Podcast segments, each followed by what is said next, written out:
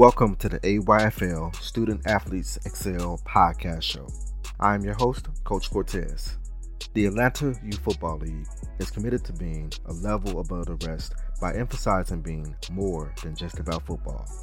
The AYFL exists to enhance the quality of life of our student athletes, their families, and their communities.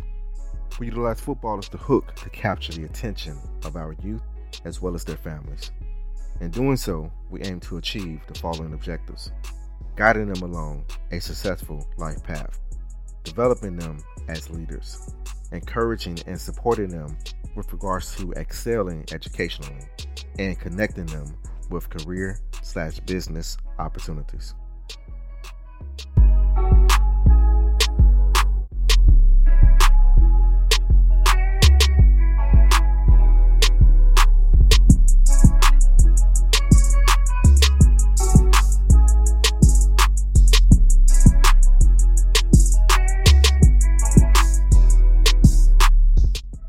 Appreciate y'all for joining us for episode two of the AYFL Student Athletes Excel podcast show. In today's episode, we're going to talk about how did NFL defensive tackle Perrion Winfrey fumble the bag. You all may recall that in episode one, I touched on the fact that just about 7% of high school football players nationwide will go on to play college football on any level, with just about 3% competing on the Division One level. Out of that original 7% that play any level of college football, about 2% of that group will go on to play in the NFL. Perrion Winfrey had touched that rare air. He was drafted in the fourth round of the 2022 NFL Draft by the Cleveland Browns, joining a defensive line that featured one of the best in the game, Myles Garrett. Perrion was a star on the field, a three star prospect during his high school football days. However, due to not meeting the academic requirements to play NCAA Division I football, Perrion did not receive a ton of offers coming out of high school. Nonetheless, he stayed the course, worked hard at a JUCO, Iowa Western Community College, and went on to become the number one junior college prospect in the nation. He flipped that into securing a spot with a very competitive Oklahoma Sooner squad, going on to become a two time second team All Big 12 selection and a key player on a team that was ranked in the top 10 in the nation. His hard working characteristic again revealed itself on the path to the draft when he earned the honor of being the MVP of the Senior Bowl. So here it is, Perrion, originating from his hometown of Maywood, Illinois, in the Chicagoland area, a product of Lake Park High School in Roselle, Illinois, consistently overcoming challenge after challenge after challenge. Sounds like the kind of guy that you not only want on your football team, but also on your life team. However, his mental discipline, his off the field decision making capabilities, still needed some development, still needed some specific attention and focused guidance. The challenge that many people overlook is the very challenge that ended up leading to Perrion fumbling his football bag. You see, being equipped with the physical gifts and football IQ is one thing. Being equipped with the mental and emotional discipline is another thing. We're talking about physical development versus brain development. During his rookie season, his star teammate Myles Garrett had this to say about Perrion. We've used our voice a couple times, and at the end of the day, he's got to learn how to be a pro. Perrion wasn't shy about acknowledging being held accountable for his actions upon returning from a team suspension for what was essentially deemed as conduct detrimental to the team. Perrion would state the following I would say every rookie coming into the organization learns things that they shouldn't do. I feel like people of my age, or people that are older than me, or in my same age bracket, we're all going through the same struggles of learning where you need to be and how you need to be there. I would say that becoming a pro is something every rookie learns how to do.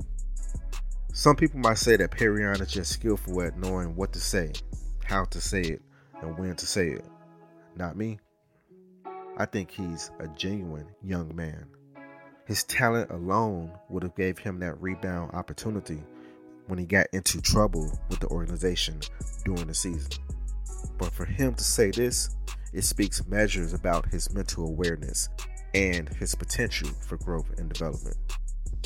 Perrion said, It just let me know that this game could be taken away from you at any point in time. So just take it seriously 24 7 and count your blessings. Just be able to realize that you're in a blessed position and take it seriously.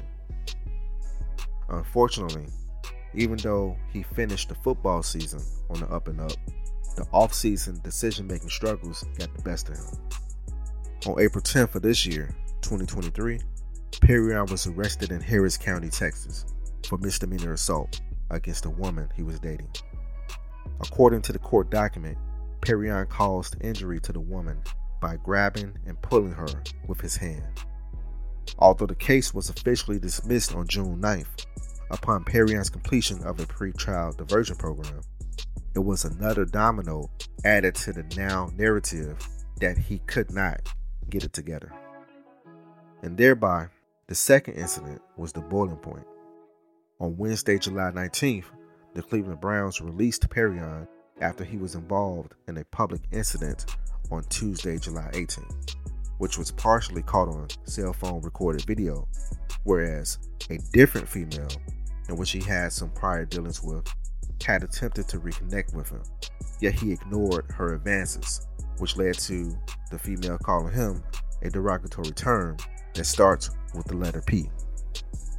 The police report indicated the victim states that they were inside the hotel lobby when they observed suspect Winfrey walking through with a friend.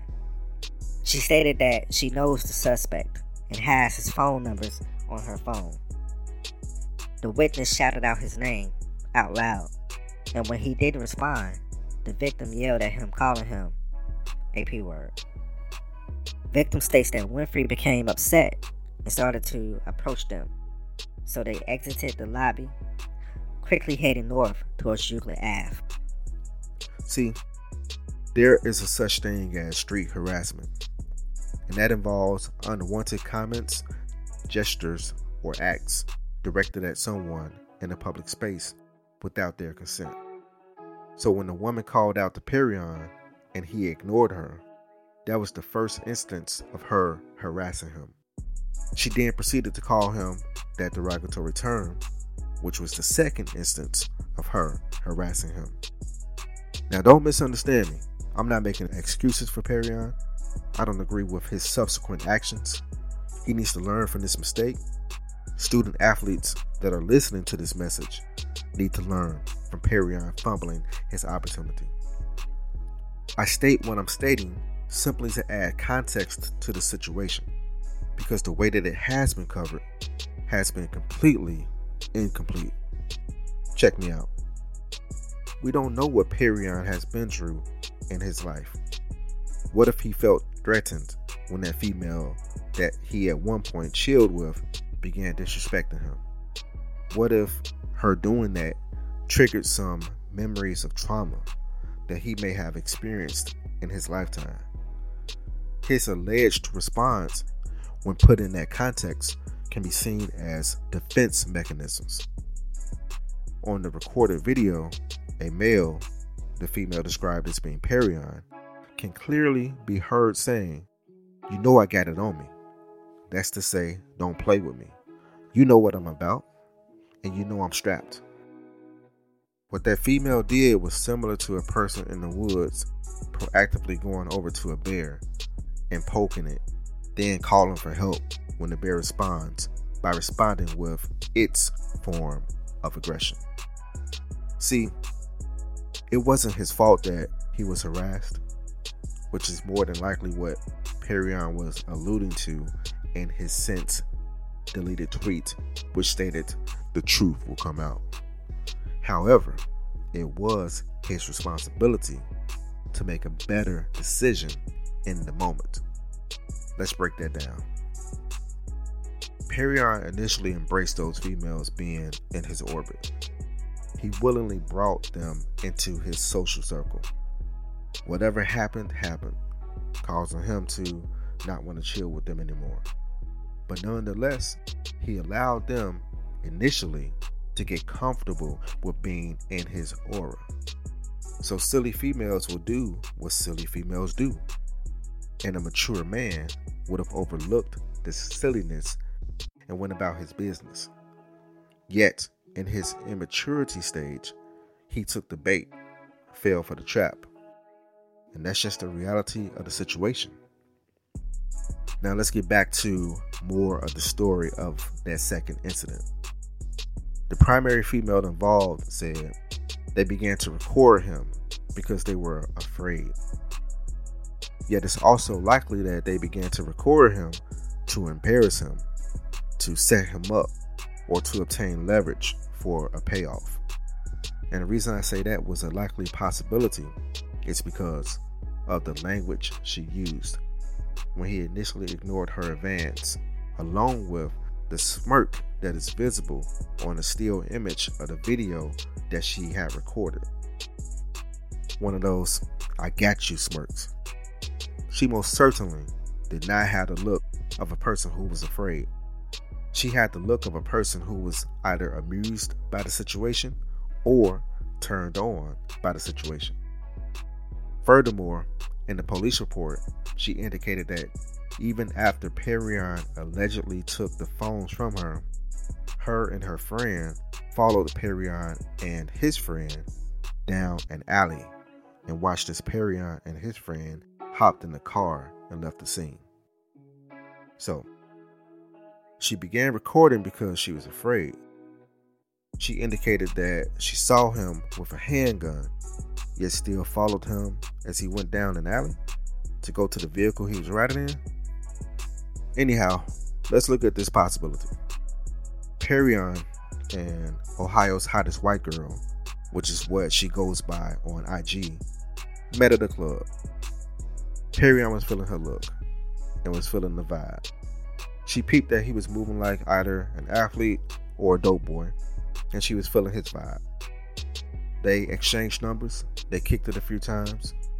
More likely than not, she gave him a little bit of that spicy kind of attitude, and he wasn't feeling it.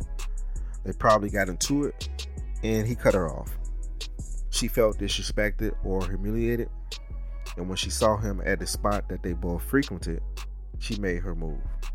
And obviously, he wasn't operating on that vibrational frequency any longer, but wasn't equipped with how to properly distance himself from a potentially volatile situation. And he reacted in the manner in which he thought she would respect, considering the way that he had come to know of her to carry herself. Little did he know, she was pulling his puppet strings. And I say again, he fell for the trap.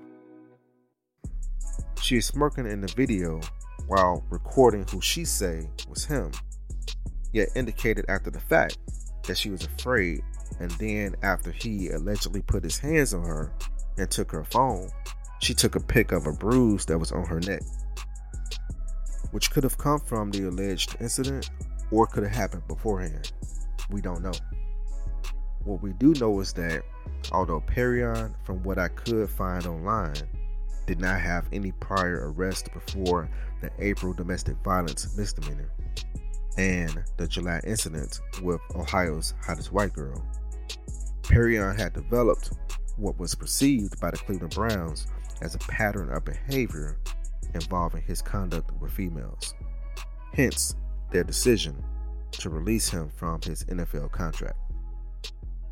This whole story is yet another cautionary tale for youth student athletes, especially our young black men who excel in sports.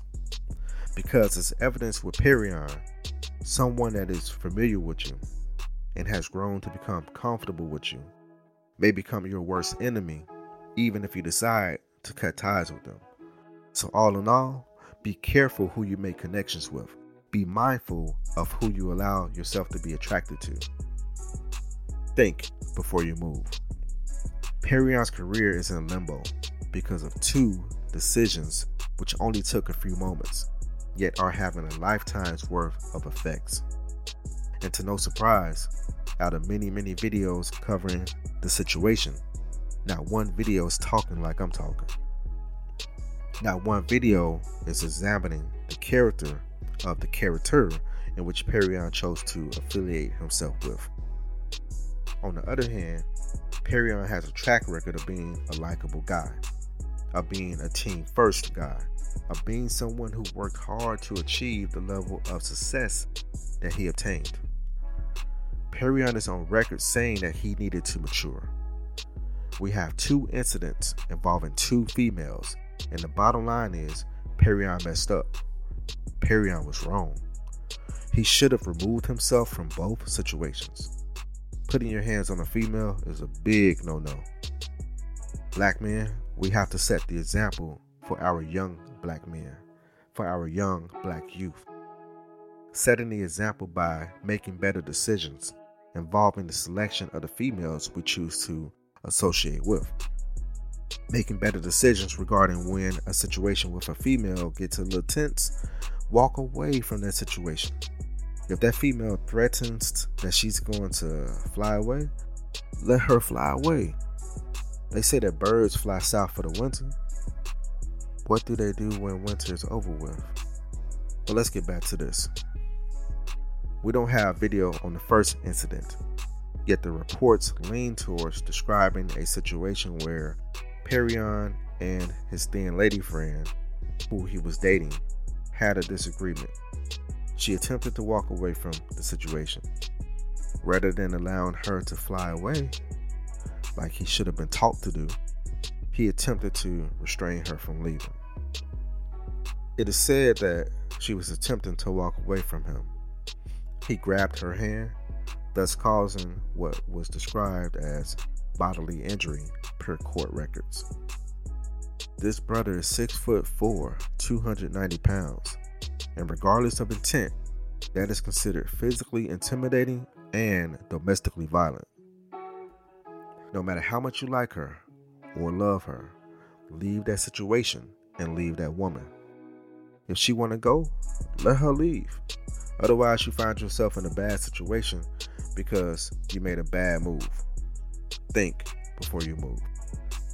If you're a student athlete listening to this, pay attention, take notes, learn some lessons from Perrion's mistakes. If you're a person of influence within the circle of influence of a student athlete, utilize this cautionary tale to help lead them towards making better decisions. Perrion is unemployed, potentially losing access to his NFL dream forever, facing possible aggravated armed robbery charges in the state of Ohio, and more likely than not, will be dealing with depressive episodes. Soon to be 23 years old and feeling like his whole world is crumbling right before his eyes. Neuroscientists say the human brain is not fully developed until the late 20s. So, again, I say, when we make this thing that we're doing all about football and neglect to take the time that we have with these young men and instill within them principles of respect, leadership, discipline, honor, and love, we're truly doing them a huge disservice.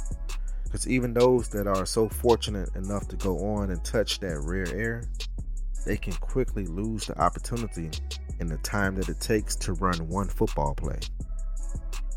All that hard work, all that sacrifice, all the blood, sweat, and tears, all for what? To have to deal with the public humiliation, to have to deal with wishing and hoping for another opportunity? Come on, man. Y'all gotta feel what I'm saying. You're with this young man doing practice. Some of y'all picking them up, dropping them off, taking them out to eat. Don't just make your conversations with them just about that ball.